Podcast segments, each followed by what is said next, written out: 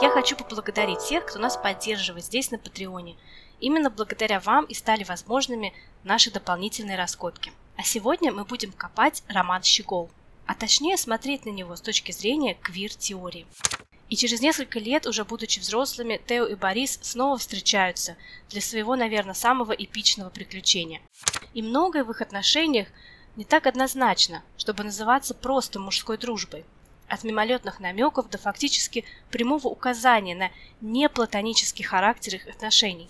Тео – это очень ненадежный рассказчик. Он старательно играет роль нормального мужика.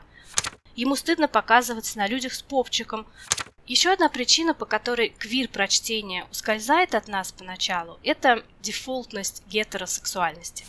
Да, это можно растолковать как дружбу между двумя потерянными, никому не нужными, забытыми фактически всем миром взрослых детьми. А знаешь, что я в колледже делал? Я год учил разговорный русский. Только из-за тебя. Получалось, правда, херово. Читать так не научился. Но я так часто о тебе думал. А как же многочисленные девушки Бориса? Ну а если вы все еще мне не верите, давайте посмотрим на эпиграф ко второй части романа.